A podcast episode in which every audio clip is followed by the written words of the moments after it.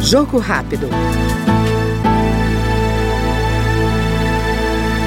A Comissão de Agricultura aprovou o projeto que autoriza até 2025 a prorrogação de dívidas da agricultura familiar contraídas em 2020. Segundo o relator, deputado Daniel Agrobon, do PL de Goiás, a proposta é essencial para a recuperação dos pequenos produtores no período pós-pandemia. O fechamento de mercados locais e a redução do comércio regional prejudicaram a comercialização de produtos agropecuários, resultando em perdas econômicas significativas para os pequenos produtores rurais. A aprovação deste projeto é crucial para possibilitar a retomada da produção agropecuária dos pequenos produtores, fundamentais para garantir a segurança alimentar do país e para a geração de emprego e renda. Nós ouvimos agora no Jogo Rápido o deputado Daniel Agrobon, do PL Goiano.